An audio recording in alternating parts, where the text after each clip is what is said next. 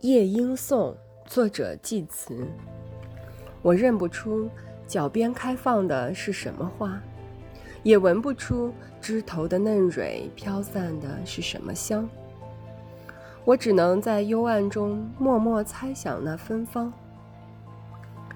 这样的季节里，该是何样的韶华美韵？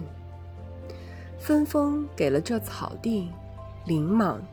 和原野中的果木，那白色的山楂花和田园间的野蔷薇，异谢的紫罗兰隐现在树绿叶中，还有那五月中旬的宠儿，承欢带露满载甘霖的麝香玫瑰，夏夜里成了这儿蚊蝇。